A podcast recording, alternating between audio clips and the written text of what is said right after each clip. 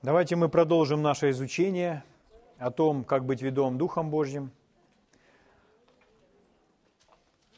Как следовать за Духом Святым. И мы с вами изучаем ключи или Божьи качества, условия, качества, которые необходимо развить в себе, чтобы быть более чувствительным в духовном мире, чтобы в духе быть более чувствительным. Послание к римлянам, 8 глава, 14 стих читаем мы, в котором написано «Все, водимые Духом Божьим, суть сыны Божьи». 16 стих говорит нам «Сей самый Дух свидетельствует Духу нашему, что мы дети Божьи». Слава Богу. Итак, все, водимые Духом Божьим, суть сыны Божьи. Когда речь идет о сынах, то подразумевается, что это дети и мужского, и женского рода. То есть те, кто уверовал в Господа Иисуса, кто принадлежит Божьей семье. Аминь. Мы с вами изучали и говорили уже об уступчивости, открытости, если вы помните, о чистой совести, о терпении – Последний раз мы с вами говорили о святости. Святость, чистота, отделенность от всего грязного, от всего нечистого, отделенность для Бога. Без святости, без этой чистоты никто не увидит Господа. Изучали мы их с вами последний раз. Сегодня мы с вами продолжим и увидим с вами еще одно качество, еще один ключ – который поможет нам с вами стать более чувствительным в духовном мире. Если мы с вами будем пренебрегать этим условием, этим ключом, то мы с вами не будем чувствительны, мы не, будем, мы не сможем быть ведомыми Духом Божьим. Поэтому сегодняшний ключ также очень важен. Сегодняшнее изучение поможет вам с вами быть еще более сведущими в этой сфере.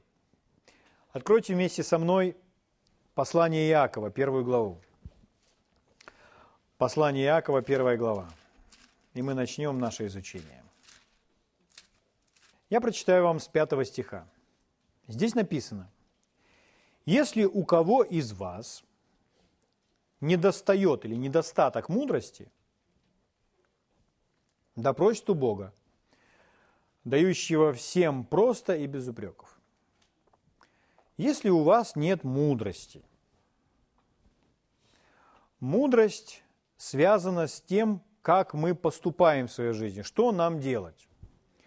Мудрость связана с будущим, то есть, что нам делать, чтобы в будущем пожать хорошие плоды, чтобы иметь результаты. Нам нужно поступить мудро. Поэтому мы не знаем, как поступить правильно. Мы не знаем, как поступить мудро. И вот здесь дан совет, что делать такому человеку. У кого из вас не достает мудрости? Кто не знает, как поступить? Что нужно делать такому человеку? Просит у Бога. И что сказано? А Господь ответит этому человеку, о, мудрость это для привилегированных. Нет. Господь даст мудрость каждому из нас. Аминь. Бог дает просто и без упреков. Он желает дать нам мудрость. Я бы хотел, чтобы мы с вами уточнили некоторые важные моменты о мудрости прежде всего. Итак, мудрость. Мудрость, она связана с будущим, то есть это э, дает нам возможность заглянуть в будущее. Если мы знаем, как правильно поступить от Бога, то это обязательно принесет в будущем положительный результат. Слава Богу. И мудрость это знание Божьего плана. Мудрость – это знание Божьего плана. Если вы знаете Божий план, то вы имеете мудрость. Мудрость – это и есть Божье руководство. Когда мы обрели мудрость от Бога, мы получили от Бога руководство, направление, мы знаем, как поступать. Когда в 1 Коринфянам 12 главе перечисляются дары Духа Святого, то он говорит, одному дано слово знания, другому слово мудрости. И обратите внимание, сказано не, не дана мудрость, а дано слово знания или слово мудрости. Не дано знание или не дана мудрость, а дано слово. То есть речь идет о том, что человек не просто получает дар мудрости, и теперь он просто мудрый. Человек получает знание, и теперь он все знает. Речь идет не об этом. Речь идет о том, что человек получает знание на данном этапе, на данный отрезок своего времени, чтобы знать о конкретной ситуации что-то или иметь мудрость в данной ситуации, как поступать, куда идти. То есть он просвещен, он имеет откровение Божьего плана на данном этапе своей жизни.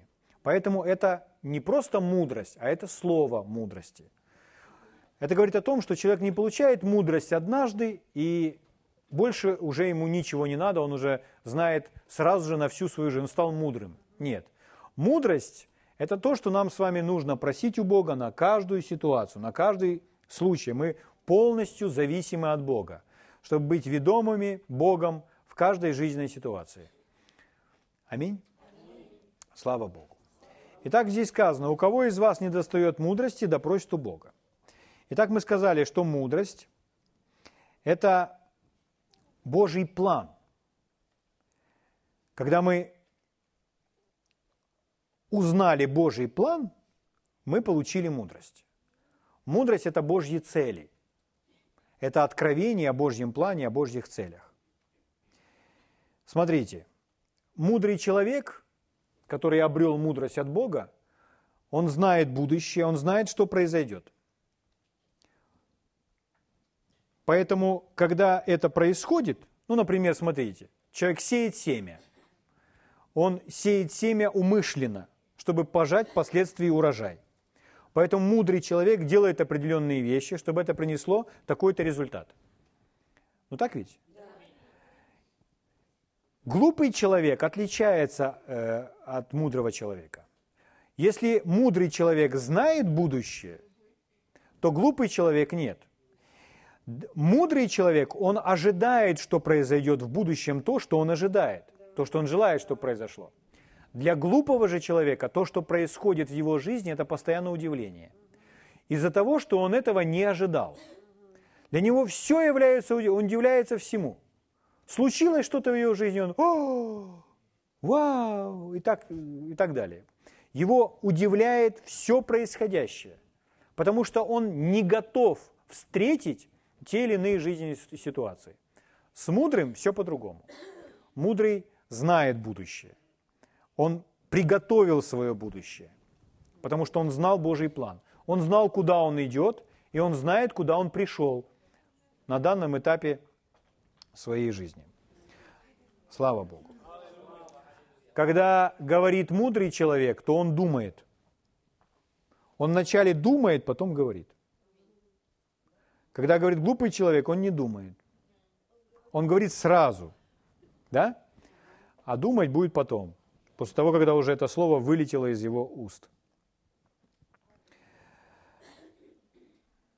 Итак, здесь сказано, что если у нас недостаток мудрости или недостаток знания Божьего плана, нам сказано, чтобы мы с вами просили у Бога. И Бог не откажет нам а Он даст нам познание своего плана, познание своих целей. Он откроет нам свою мудрость. Слава Богу. Я еще раз хотел бы это подчеркнуть, чтобы вы уяснили для себя. Если у нас недостаток откровения о Божьем плане в нашей жизни, если у нас недостаток руководство о том, что делать и куда идти в нашей жизни. У нас недостаток мудрости.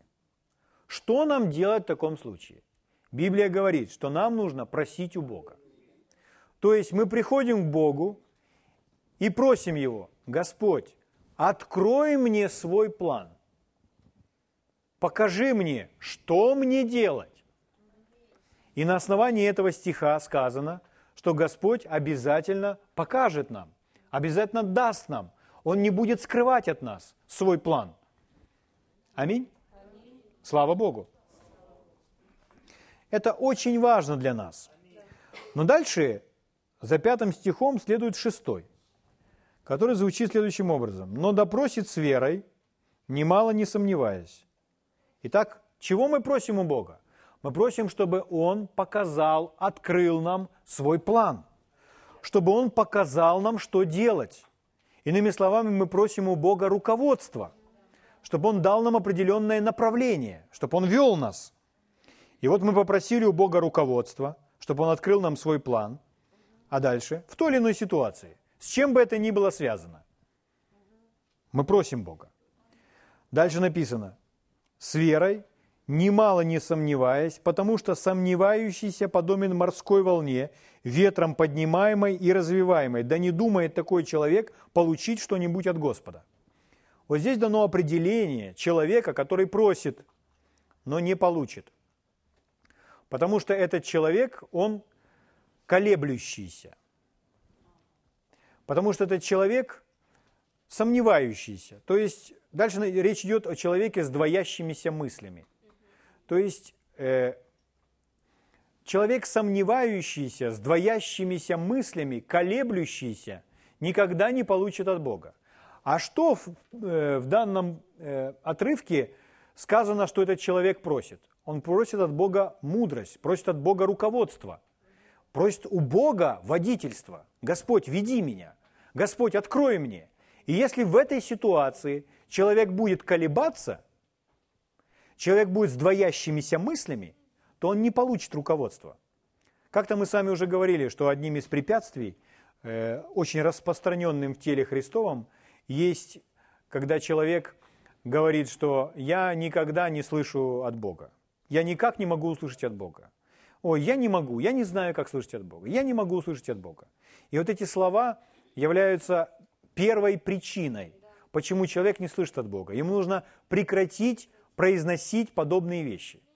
Ему нужно верой произнести «Я его отца, овца, и поэтому я слышу от Бога. Я могу слышать Божий голос».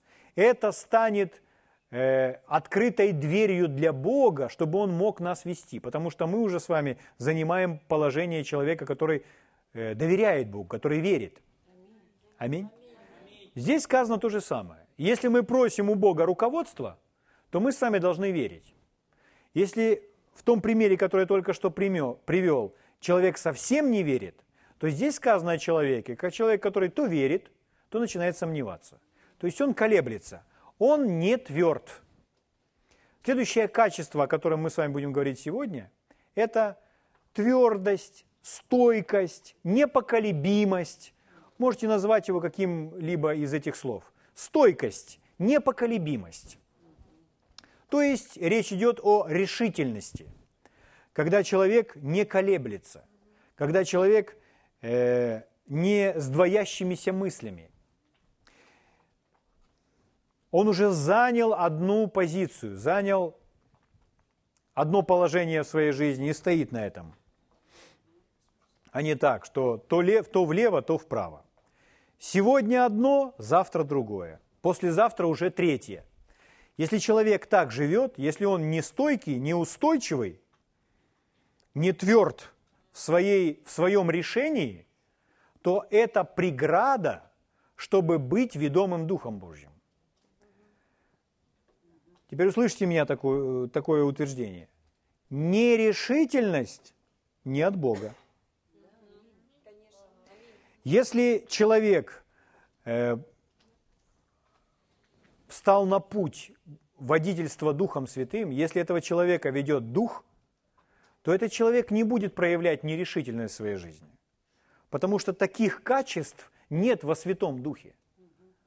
Святой Дух очень четко знает, к чему Он нас ведет. Аминь. Здесь сказано, что если мы с вами будем колебаться, то мы не получим от Бога мудрость, направление, просвещение Божьего плана. Поэтому следующий ключ, который мы изучаем, это вот эта стойкость, твердость, непоколебимость, решительность, когда мы не колеблемся, не, у нас не двойственность мыслей, мы не то влево, то вправо, а мы все время, избрав курс, твердо идем, следуем одним курсом. И не разворачиваемся периодически, не идем обратно. Как Иисус говорил, взявшийся за плуг, он не оглядывается назад. Он говорил, оставь все, следуй за мной, говорил Иисус. То есть решительность. Аминь. Слава Богу. Это очень важное качество для того, чтобы мы с вами были ведомы Духом Божьим. Слава Богу. Итак, если мы не знаем, что нам с вами делать, если мы не знаем Божьего плана в той или иной сфере, это не есть проблема. Нам сказано, чтобы мы с вами просили у Бога. И Бог обязательно откроет нам свой план. Но когда Он нам с вами откроет, когда мы с вами просим у Него этот план, то мы с вами должны быть в вере, не сомневаться, не колебаться. Откройте вместе со мной книгу притчи, третью главу. Итак, Иаков говорит, чтобы мы с вами просили мудрости. И нам дастся. То есть Бог обязательно просветит нас, даст нам познание своего плана. Книга притчи, третья глава. Хороший стих, шестой стих, отметьте его в своих Библиях. Здесь написано, во всех путях твоих познавай его. Это то же самое во всех путях твоих познавай Его. Куда бы мы с вами ни шли, нам везде, в каждой сфере нужно знать, Господь, а каков твой план? Что ты желаешь? Дай мне мудрости, как мне идти, как мне поступать, что мне делать в данной ситуации, идя по этому пути. Итак, здесь написано – во всех путях твоих познавай его, и дальше. И он направит стези твои. То же самое. Там написано и дастся ему, дастся ему мудрость. А здесь написано, и он направит стези твои. То есть Господь не будет молчалив. Господь не будет скрывать от нас свой план. Господь не скажет, что это для привилегированных только. Господь откроет, откроет каждому, кто начинает его искать, кто просит у него мудрости. Аминь. Слава Богу. Поэтому идти к Нему и просить с верой. Слава Богу. Еще есть одно место Писания, которое я хотел бы, чтобы вы открыли, и мы заложим еще фундамент. Это послание к Ефесянам, 5 глава. Место Писания, которое многие из вас, наверное, даже знают наизусть. Ефесянам 5 глава, 17 стих. Здесь написано, «Итак, не будьте нерассудительны». Но смотрите вторая часть этого стиха. «Но познавайте, что есть воля Божья». Итак, Писание говорит нам, Святой Дух через Павла говорит нам, познавайте, что есть воля Божья. Познавайте, это значит, это наша ответственность. Наша ответственность на протяжении всей нашей жизни познавать, что есть воля Божья в том или ином случае, в той или иной жизненной ситуации, в той или иной жизненной сфере. Дело в том, что э, общаясь с христианским миром, вы найдете, что некоторые люди, они даже не убеждены, не уверены в том, что они спасены. Что воля Божья есть спасение каждого человека. Они не убеждены в этом даже говоря о вопросе спасения. Люди думают, что Бог желает спасти не всех. Он кого хочет, того спасает, кого хочет, того не спасает. И что знать четко, очень ясно Его волю в этой сфере невозможно. Но нам сказано, познавайте, что есть воля Божья. И эта книга, Библия, она проливает нам свет на многие, многие, многие жизненные вопросы, показывая так, что мы знаем, что есть воля Божья. Если мы с вами познали волю Божью, то никуда от нее нельзя отступать. Однажды утвердившись и осознавая, что Бог желает, чтобы каждый человек был спасен, и Бог всегда настроен, чтобы спасти каждого, мы уже никуда от этого не отворачиваем в сторону. Если кто-либо приходит к нам и рассказывает какие-то какие истории, что Бог желает спасти не всех, то мы не колеблемся. Мы твердо стоим на том, что это воля Божья, потому что мы знаем это из Писаний. Аминь. Слава Богу. В отношении исцеления еще другая история. Так много христиан, которые до сих пор не осознали, что воля Божья, чтобы каждый человек на этой земле был здоров, так же, как был спасен. Они думают, что Бог, Он желает, чтобы некоторые люди болели, и тем самым Он этих людей чему-то желает научить. Нам сказано, познавайте, что есть воля Божья. И мы должны быть убеждены, в чем Его воля. Желает ли Бог, чтобы у нас были какие-либо материальные блага? Человек должен быть уверен в этом. Учение о финансовом процветании – это одно из самых гонимых учений. Таких проповедников, которые говорят о том, что Бог желает, чтобы мы финансово процветали, их обвиняют в любви к деньгам – но дело в том, что когда верующий человек процветает, у него достаточно денег, он может сделать гораздо больше добрых дел с помощью этих денег, чем человек, у кого денег нет. Поэтому нужно из Писаний знать, что есть истина. И раз Библия говорит, познавайте, что есть воля Божья, мы можем знать, что есть воля Божья в той жизненной ситуации, в этой жизненной ситуации. Что бы Господь наконец хотел, чтобы я делал? Чтобы я был хирургом или чтобы я был скрипачом? Чтобы я был энергетиком или химиком? Чтобы я был учителем или проповедником? Что бы Господь хотел, чтобы я делал? Господь говорит, что Он желает мне это открыть. Он дает такое знание просто и без упреков. И он говорит, если ты до сих пор не знаешь, приди и попроси меня об этом, я тебе скажу. И он говорит, не будьте нерассудительны, не ведите себя как люди, которые ходят и наугад, в потьмах, что же мне делать? Нет, не будьте нерассудительны, но познавайте, что есть воля Божья. Познавайте, что есть Божий план. Аминь. Для нас с вами возможно. И это наша ответственность узнать Божий план. Слава Богу. Это важно. Это так важно. Давайте посмотрим на прекрасный пример о человеке, который узнал волю Божью для своей жизни и который твердо стоял на этом и не колебался. Посмотрим на пример Авраама. Откройте вместе со мной послание к римлянам, 4 глава. Римлянам, 4 глава. Я буду вам читать с 17 стиха. Как написано, «Я поставил тебя отцом многих народов». Это Бог говорит Аврааму. «Я поставил тебя отцом многих народов». Пред Богом, которому он поверил. Аминь. Это уже об Аврааме идет речь которому он поверил, животворящим мертвых и называющим несуществующее как существующее.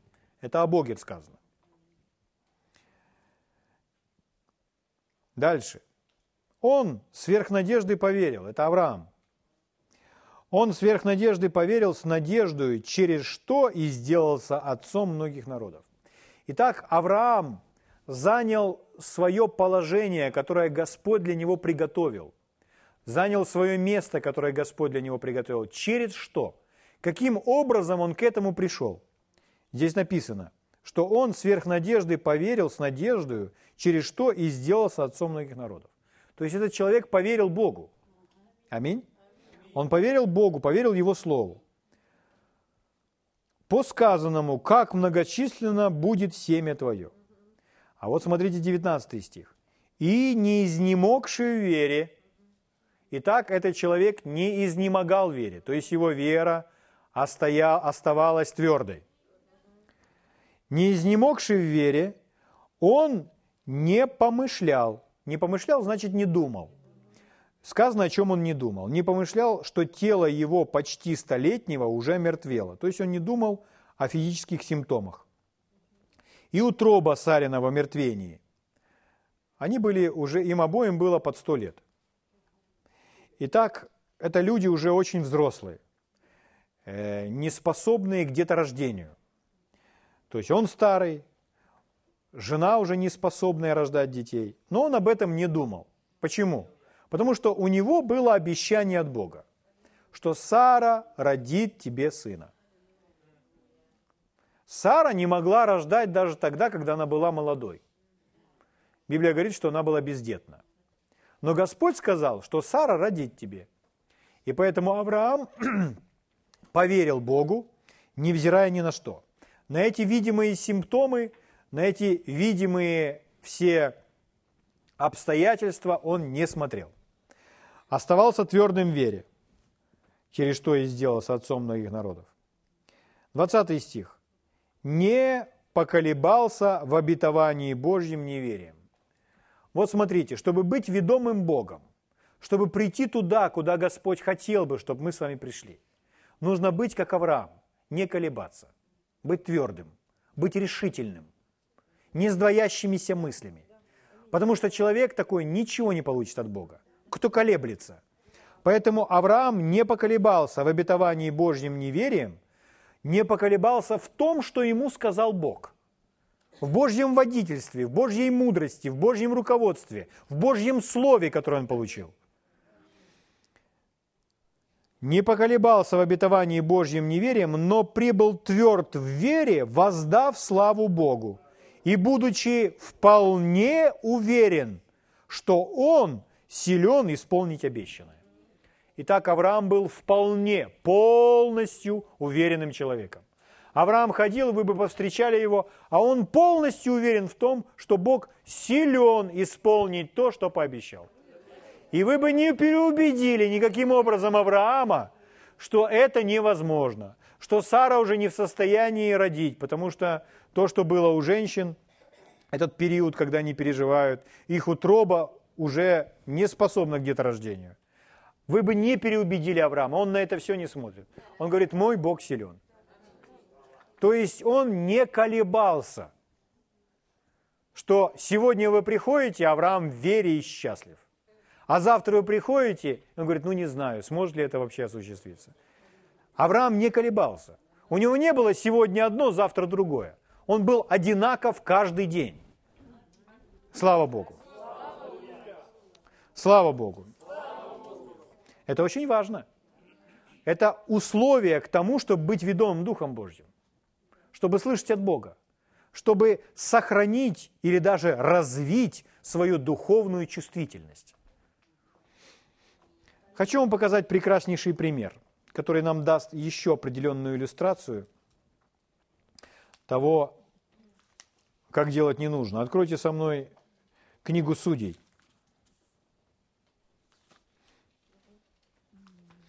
Книга судей. Найдете судей? 19 главу.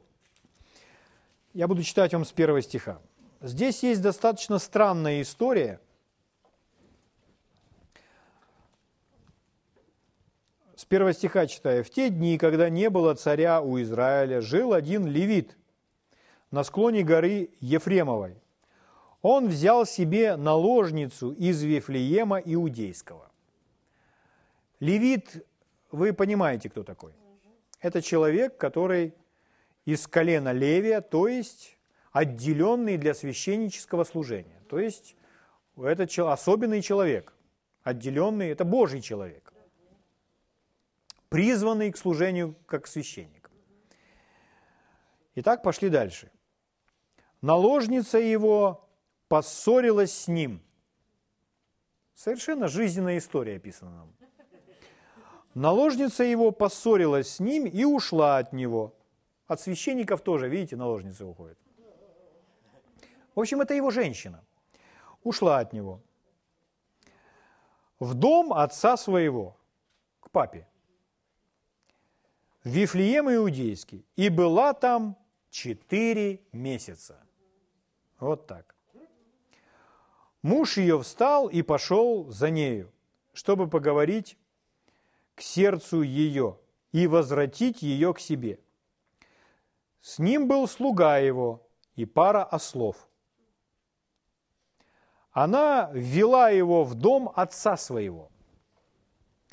Отец этой молодой женщины, увидев его, с радостью встретил его и удержал его тесть его, отец молодой женщины. И пробыл он у него три дня. И ели, они ели, если хотите, и пили, и ночевали там. Слава Богу.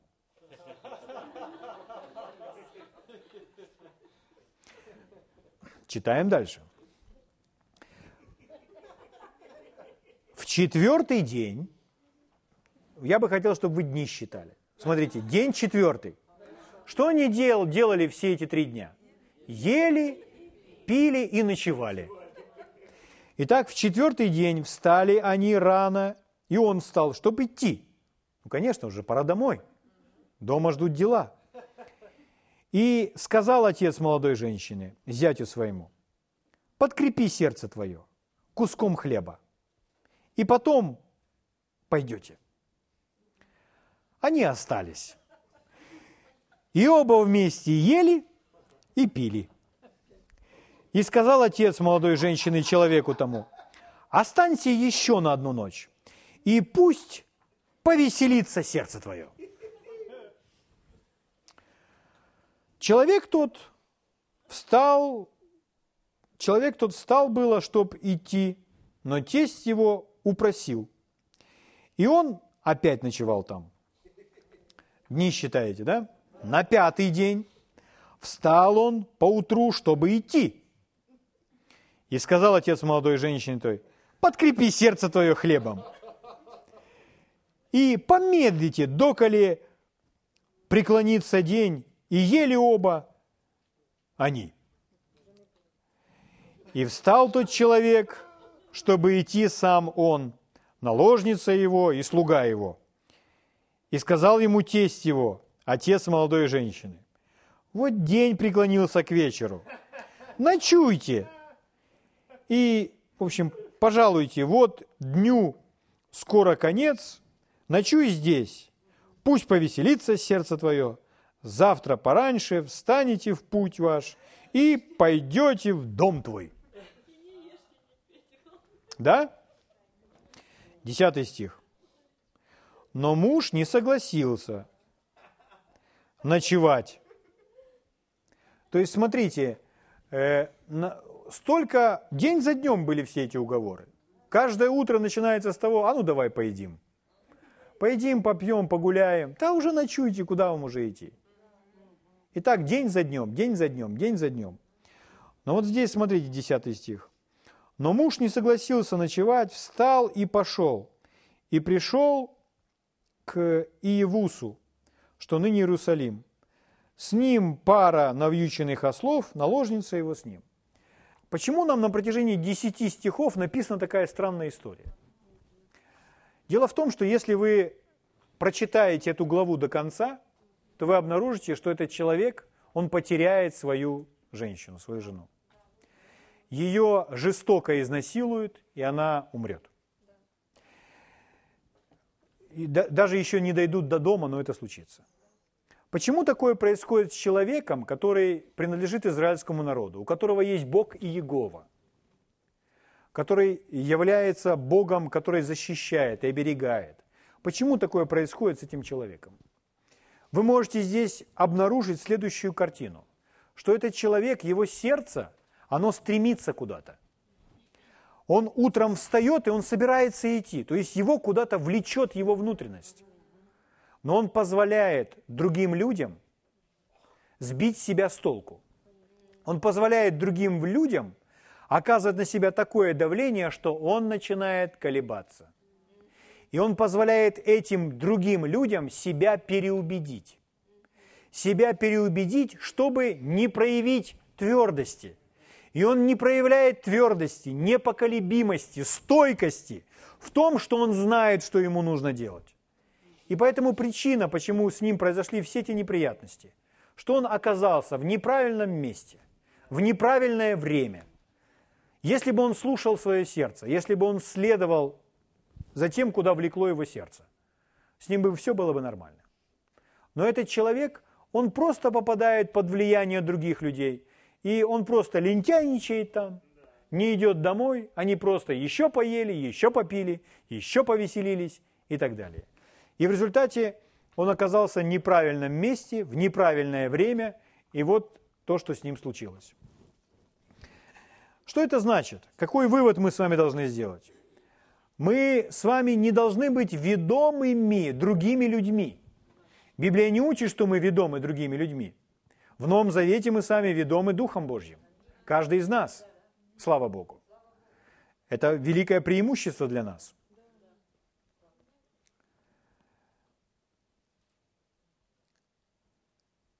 А те люди, те из нас, которые нерешительны, нерешительны, они позволяют себе быть легко уговариваемыми.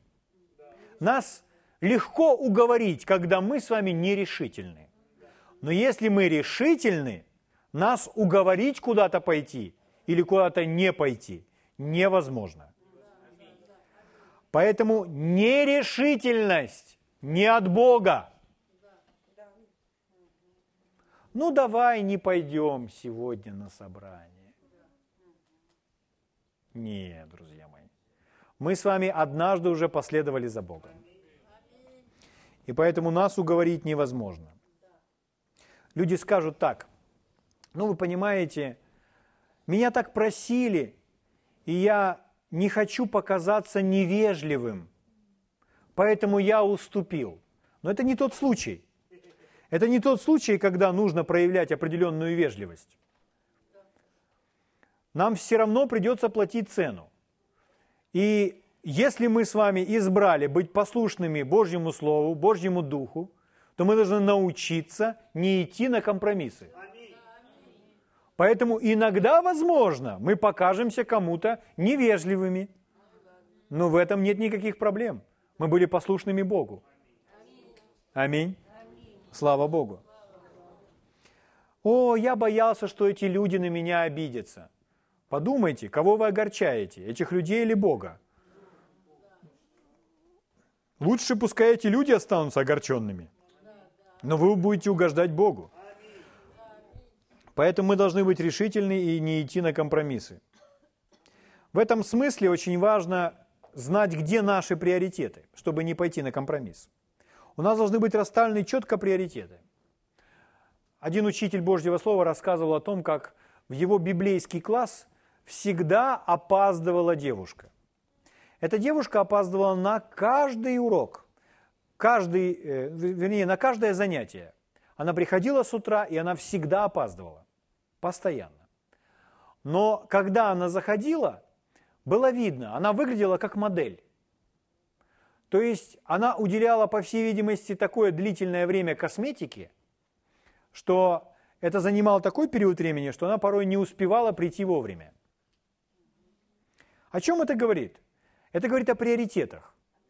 Что если человек столько уделяет этому времени, что даже позволяет себе задержаться на занятия там, где преподается Божье Слово, это говорит о том, что на самом деле он то, что его, то, что для него, то, что э, он сам, его эго, его личность, он ценит больше даже, чем Божье Слово.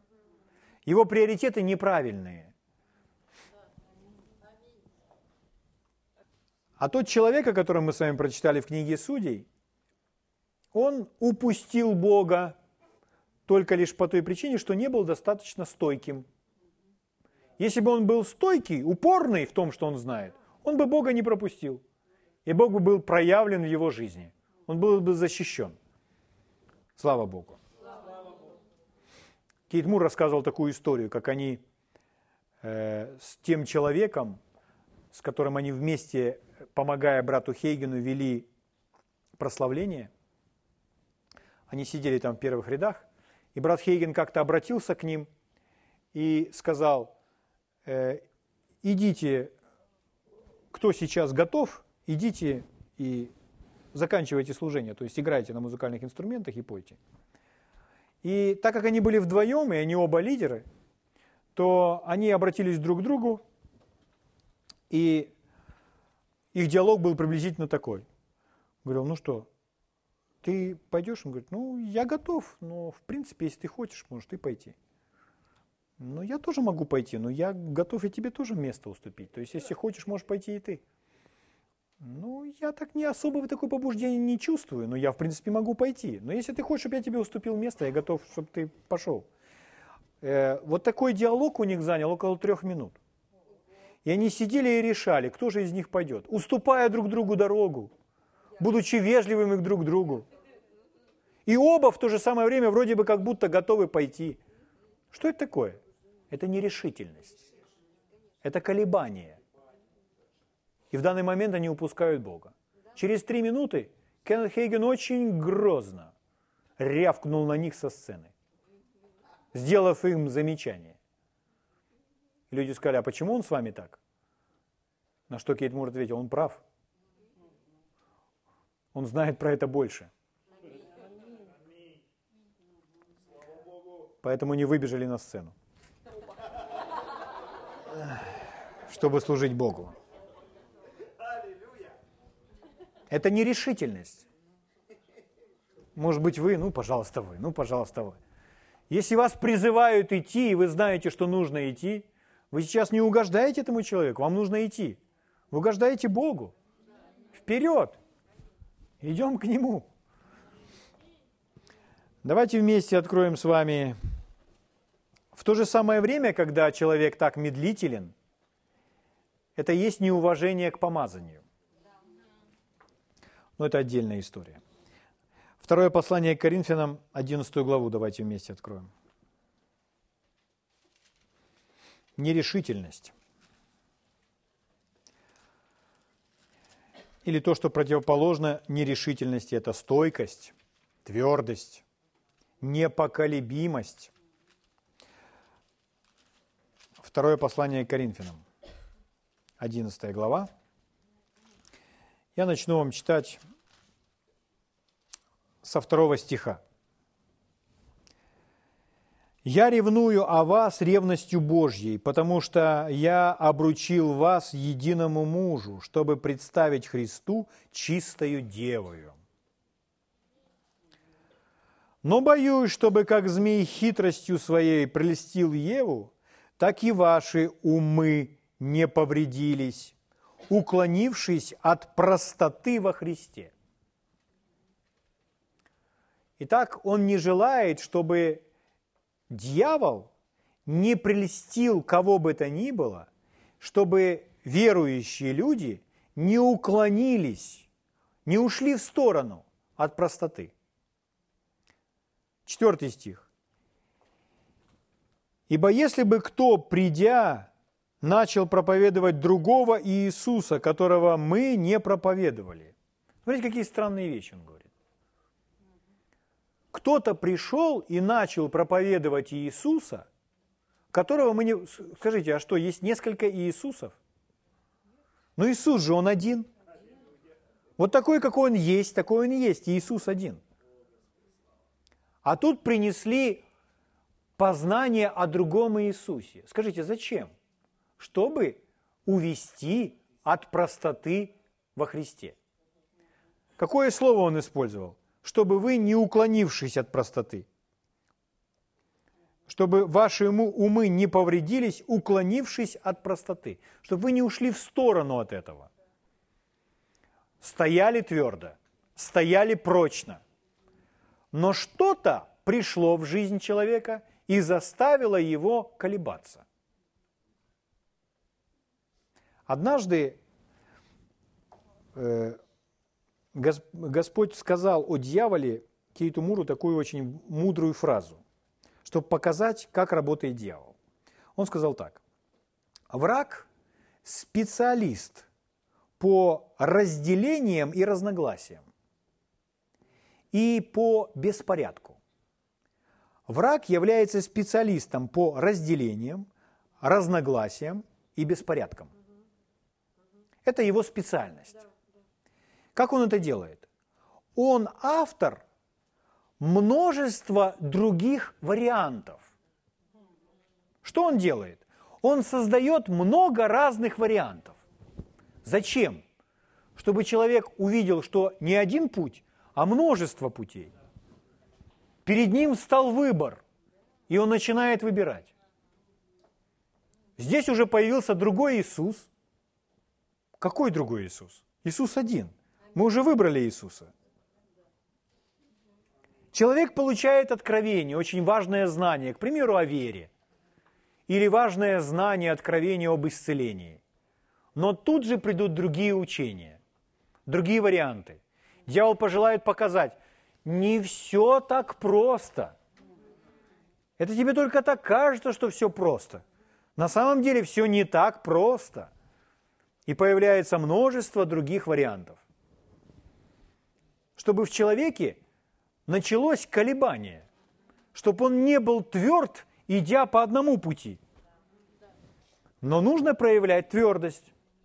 Только человек встал на ноги, только решил идти по этой дороге, и тут вдруг открываются другие возможности. И он уже думает, может быть, не идти, может быть, пойти туда, может вообще уехать, может развернуться и идти в обратную сторону. Куда идти? Идти туда, куда вначале сказал Господь. Вот то, что мы знаем от Бога, вот в этом нужно быть убежденным, уверенным и идти, не колеблясь по этой дороге. А другие варианты будут приходить. Когда приходят другие варианты, знаете, это не от Бога. Это сразу же лишит вас мира. Это приведет вас в состояние смятения, смущения. Но нужно следовать за миром.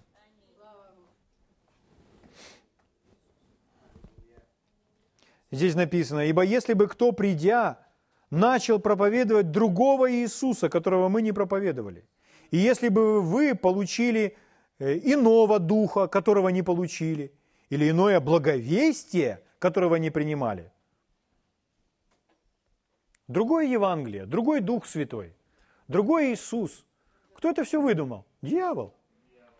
Он автор множества других различных вариантов, просто чтобы запутать чтобы появились ссоры, чтобы появились разногласия, чтобы принести беспорядок, чтобы не было системы, структуры, а чтобы был хаос. Как в том раю. Все очень просто было. Господь сказал, съешь плод с этого дерева, умрешь. Очень просто. Проще него. Съешь, умрешь. Все. Но дьявол пришел и сказал, нет, не так. Не съешь и умрешь. Нет. И он начал усложнять все. Просто Бог на самом деле, когда ты съешь, ты будешь как Бог. И то переживание, которое ты испытаешь, это не, не то, чтобы умрешь, но ты будешь себя чувствовать как Бог. Ты поднимешься на другой уровень. Ты не будешь на том уровне, на котором был раньше. И он предложил ложь, так что человек отступил от Божьего слова и вкусил от того плода. Съел и умер. Все очень просто. Ранами его исцелились. Это не может быть так просто. Это есть так просто его ранами исцелились. Все. Никуда от этого нельзя отступать. Откройте со мной третью книгу царств. Мы закончим еще одним прекрасным примером. На этот раз положительным примером. Ну, в начале положительный, а конец, конечно, здесь тоже не очень приглядный. Люди делают ошибки. Но мы можем научиться на их ошибках. нужно быть мудрыми. Третья книга Царств, 13 глава.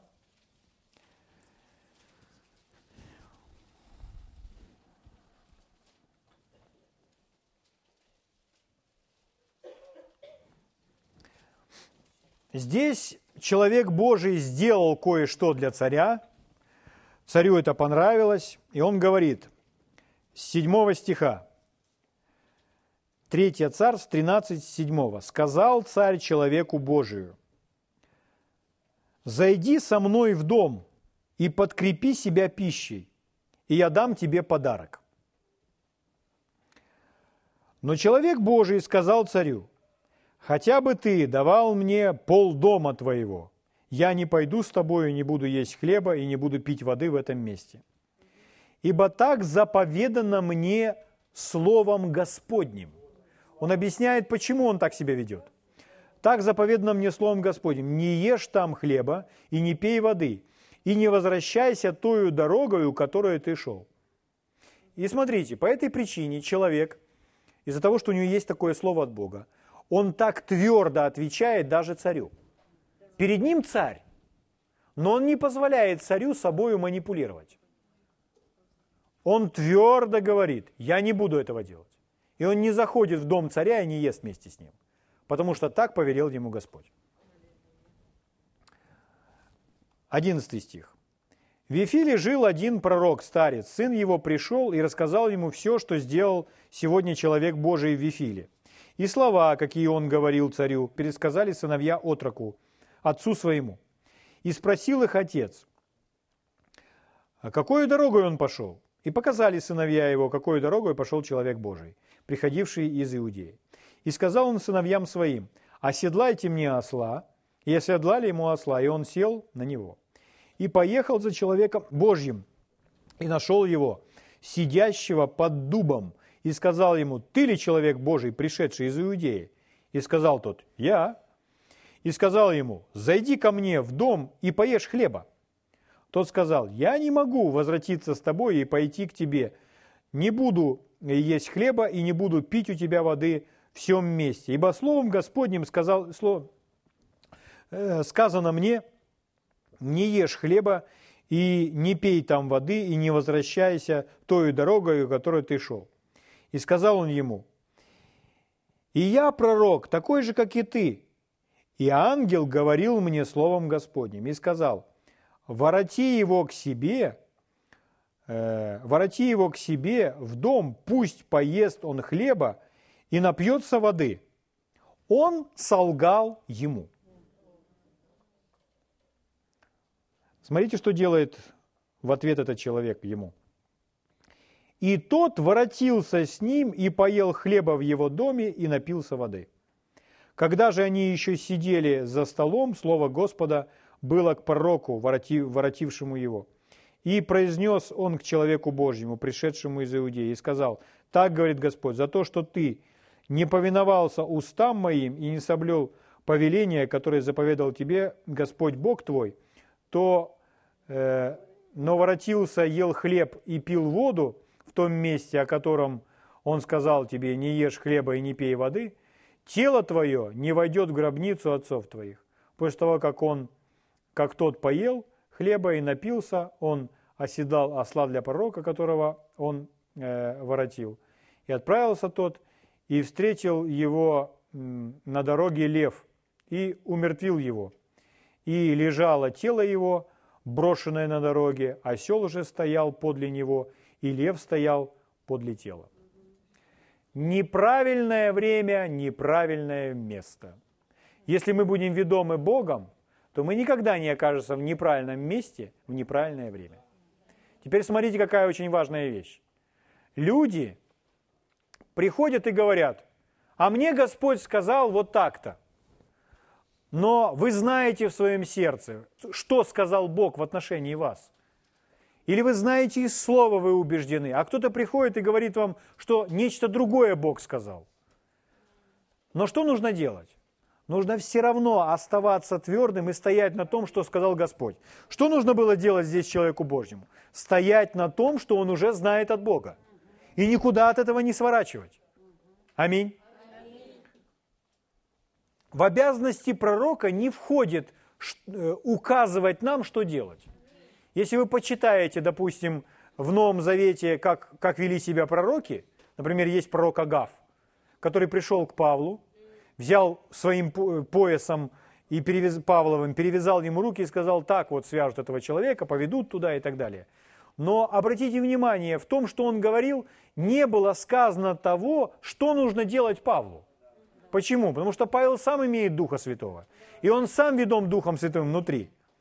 Если кто-то вам приходит и говорит, Господь сказал мне, чтобы я сказал тебе, чтобы ты сделал вот это.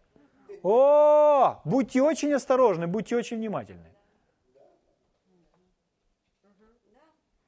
Потому что Господь желает говорить в наши сердца. И другие люди будут утверждать нас в их, в их э, откровении от Бога или в их слове, пришедшем через этих людей от Бога, не будет элемента того, который будет указывать нам, что нам нужно делать. Но будет слово, откровение, которое будет нас с вами просвещать. Может быть, в чем-то обличать, может быть, что-то открывать или в чем-то утверждать, но не указывать, не манипулировать потому что это наша с вами ответственность. Или мы послушны Богу, или не послушны. И мы за все это ответим перед Ним. Но все мы с вами можем слышать от Него в своем сердце, через Его Слово или благодаря Его Духу. Аминь. Чтобы быть ведом Духом Божьим, нужно проявлять твердость, стойкость. Нужно стоять в своей уверенности и никуда не отступать. Аминь. Встанем, поблагодарим Бога.